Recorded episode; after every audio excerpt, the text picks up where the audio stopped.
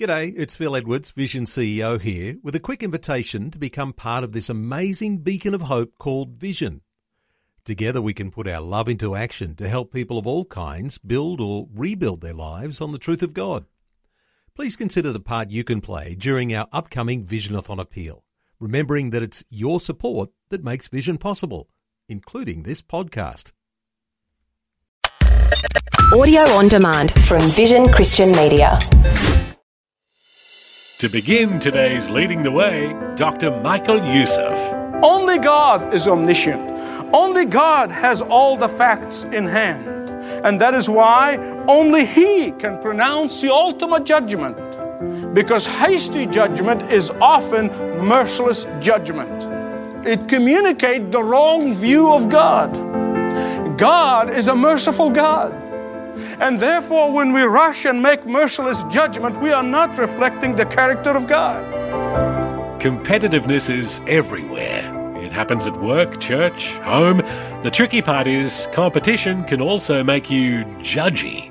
Today on Leading the Way, Dr. Youssef helps you understand how best to bury judgmental spirits at work, church, or home in your life before Christ.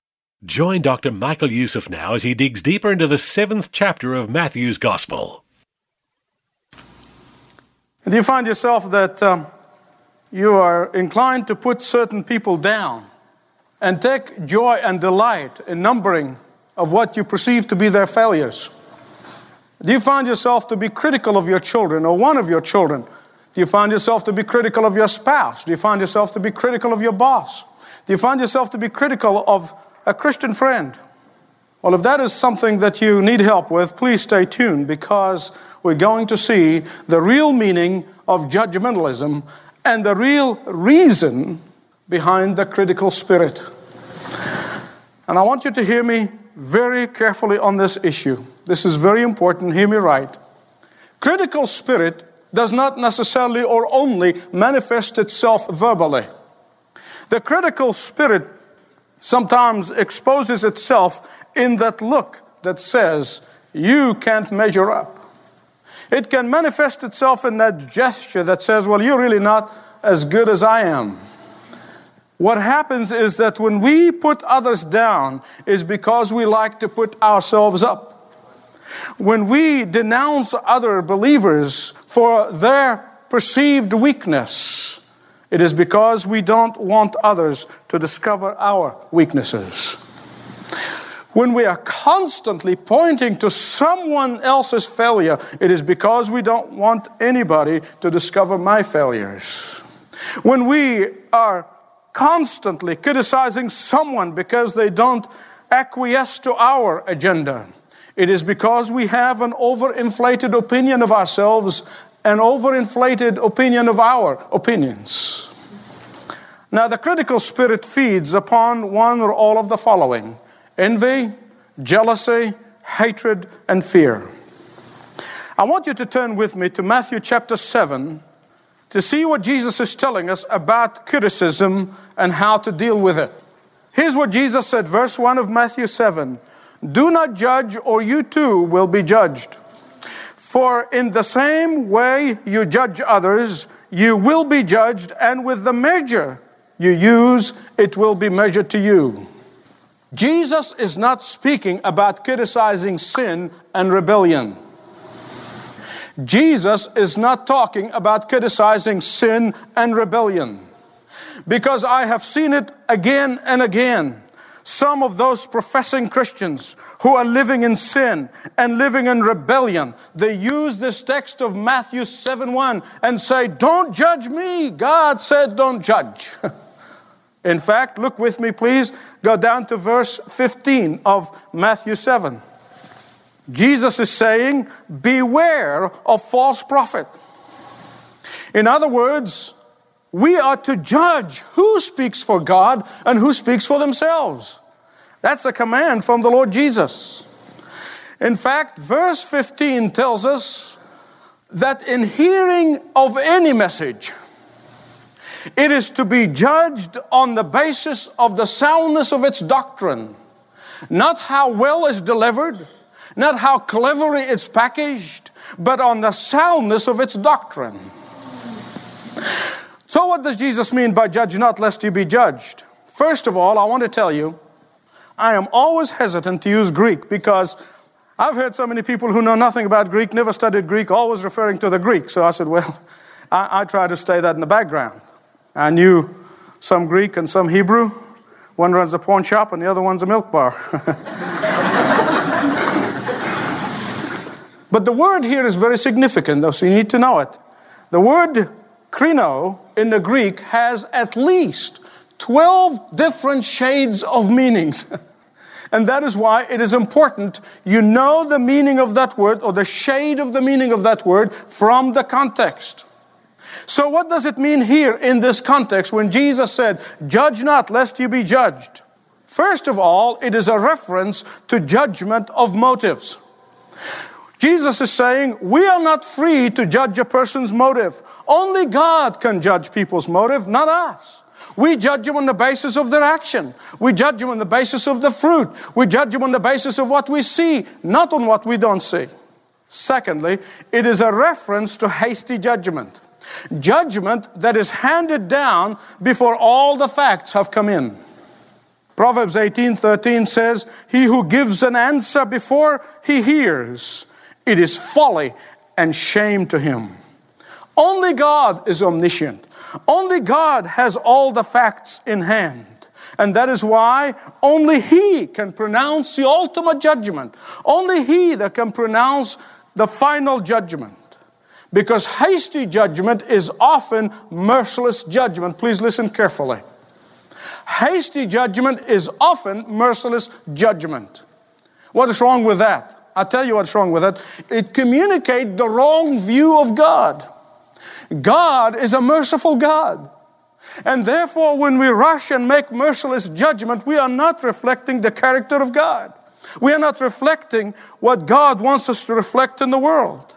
To judge another person's motive or curse him to condemnation is to play God, and we are not allowed to do that. Thank God. James warns us in James 4:11, he who speaks against a brother or judges his brother speaks against the law. So what is Jesus doing?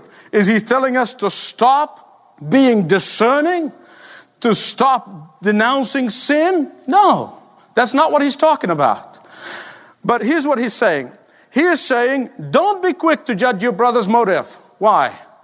Because by the very standards that you are using to judge others, they are going to be the very standards by which God is going to judge you.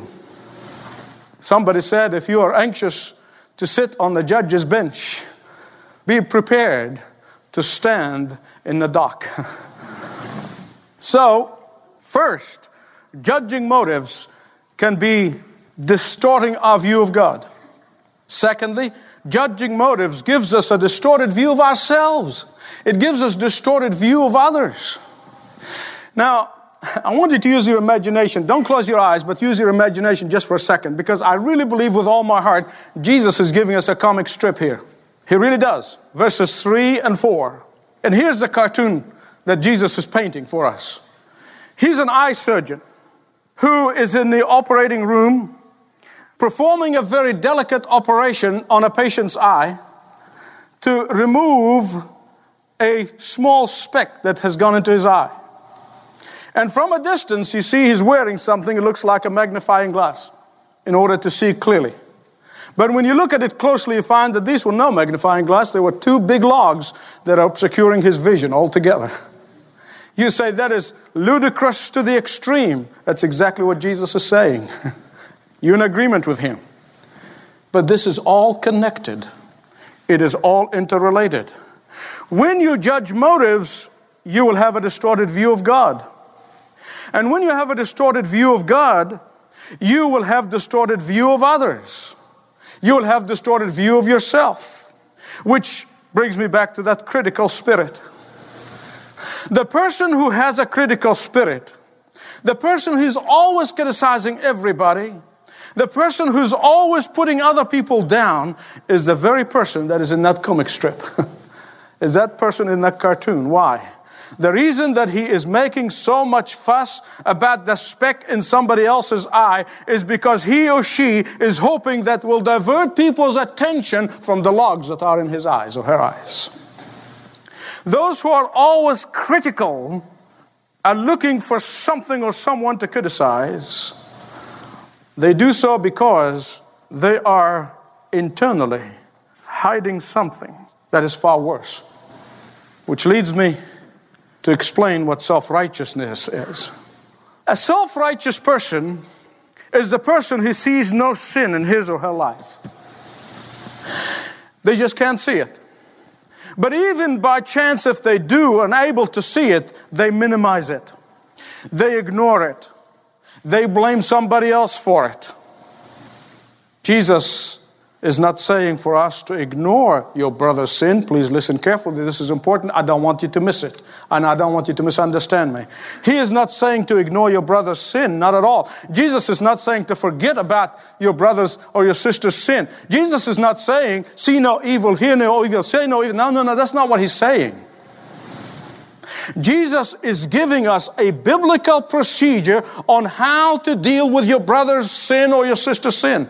He is giving us the right procedure to go about it. In fact, if you look at that, it is a command. He is commanding us to reprove and correct the brother or the sister. How does this procedure go? Very simply. First, do self examination.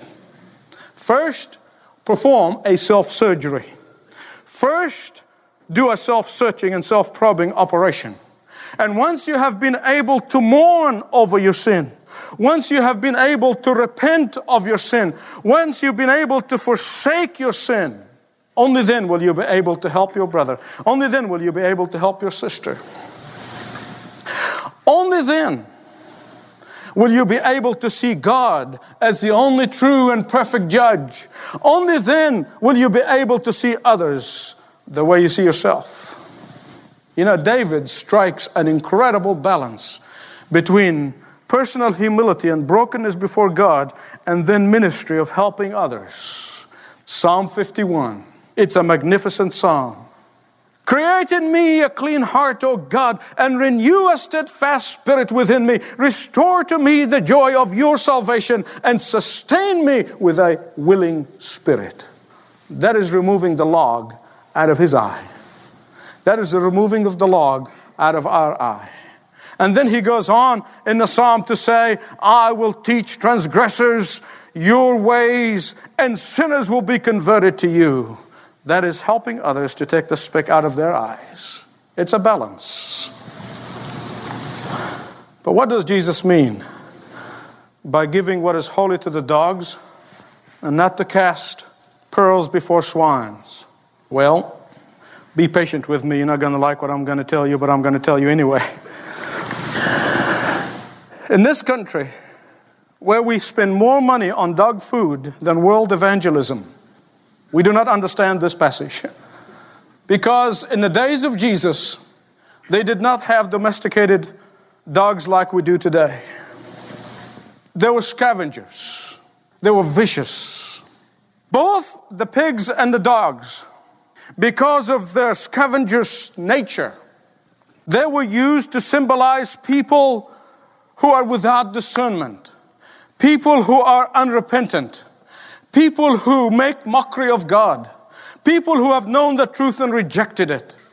So far, Jesus has been talking to believers and dealing with each other. Judge not your brother. Why? Lest you be judged in the same measure. And then all of a sudden, he turns around and he talks about those outside of the body of Christ. He turns around and he talks about the blasphemers, those who have rejected the truth, those who have refused to discern, those who have perverted and twisted minds. What is Jesus saying? He is saying, Leave them alone. Like Paul, shake the dust off your feet and get out. Don't keep on flogging a dead horse, but rather with sorrow in your heart, hand him over to the Lord. Just as Jesus himself, with sorrow in his heart, looked over Jerusalem and he wept, saying, Jerusalem, Jerusalem, we too must hand him to the Lord. Unfortunately, there are many Christians today who are so busy criticizing they have no time left or energy left to evangelize. There are too many Christians who are busy building fiefdoms. They don't have time to fight the real enemy. We are too busy tearing down one another and building ourselves up that we are unable to see Satan's traps that are trapped, set up for us everywhere until we fall in them and then it's too late. So, what is Jesus' answer? Verses 7 to 12. Jesus' answer to the spirit of criticism ask, seek, knock. Because you have a benevolent and merciful Father who wants to give you good gifts, therefore turn to Him. Because you have a forgiving Heavenly Father, ask Him. Because you have a wise Heavenly Father, seek Him with all of your heart. Because you have a generous hearted Heavenly Father, knock on His door instead of knocking people down.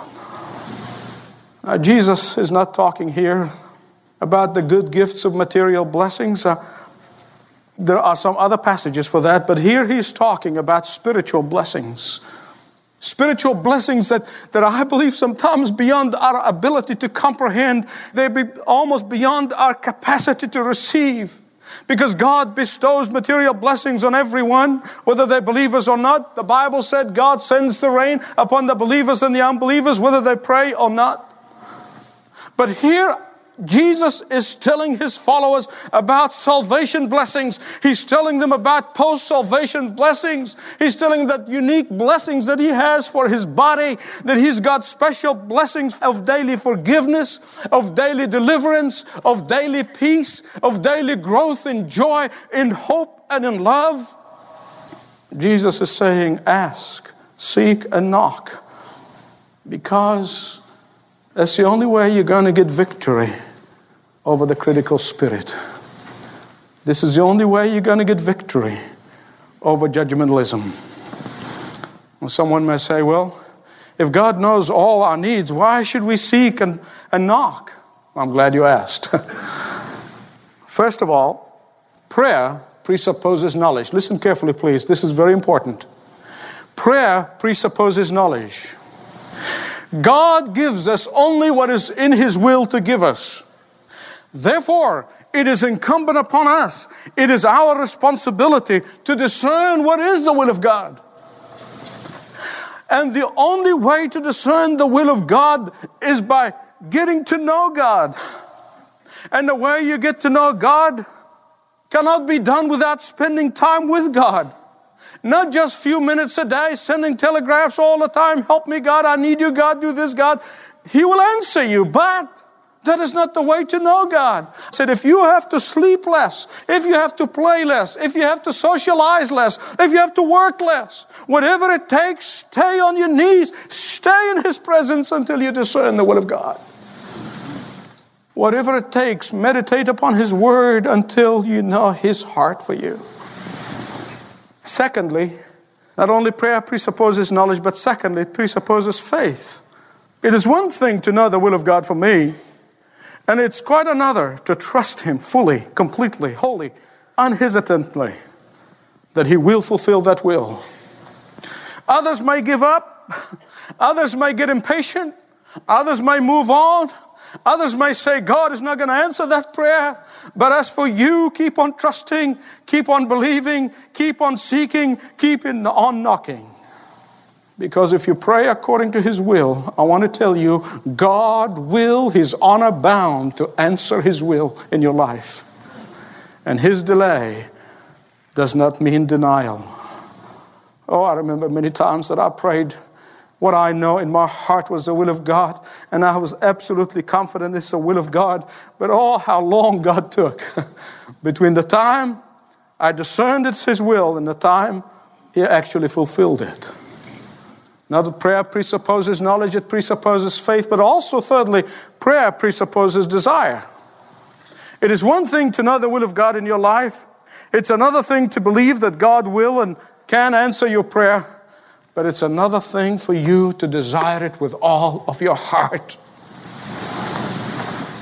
I hear people tell me that the reason they don't want to discern the will of God, they're afraid to discern the will of God because once they discern it, they're not going to like it.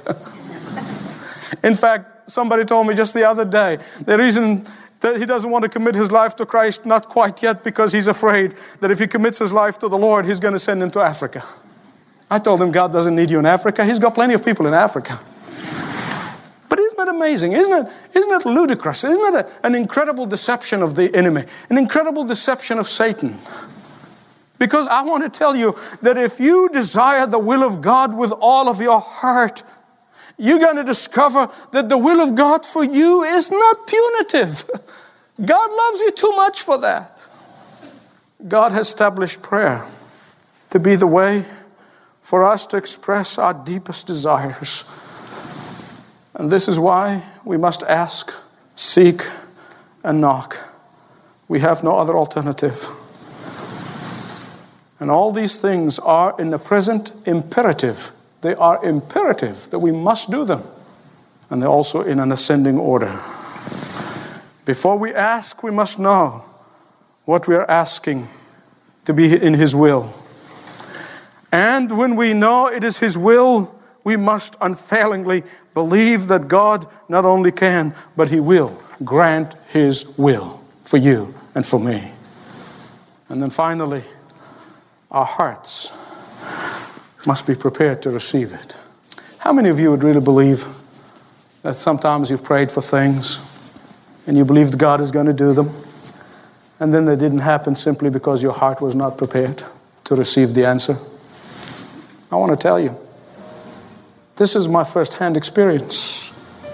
There's some things the Lord has revealed to me so clearly. And I hung in there, although in the midst of discouragement sometimes and, and a temptation to give up on praying for these things that I know it is within and is, it's in His perfect will. And then I heard the Lord saying, Your heart is not ready to receive it yet. Is your heart ready to receive what you've been praying for? How do you overcome the critical spirit? How do you stop judging the motives of others?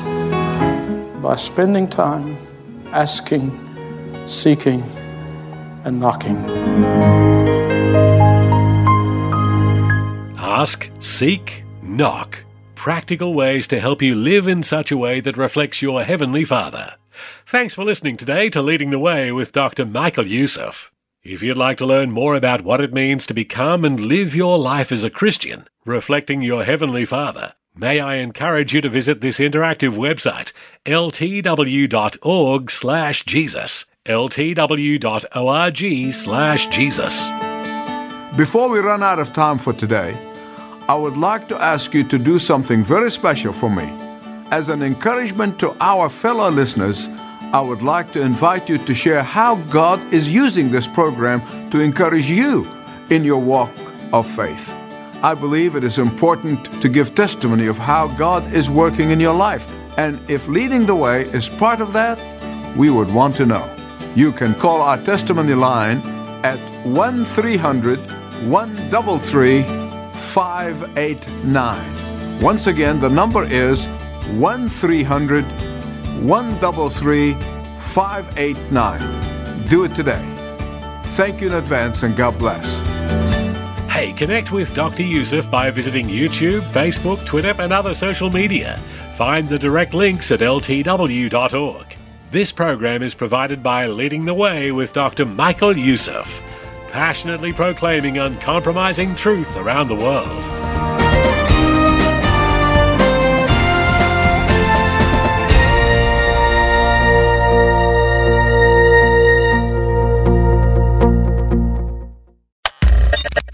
For taking time to listen to this audio on demand from Vision Christian Media.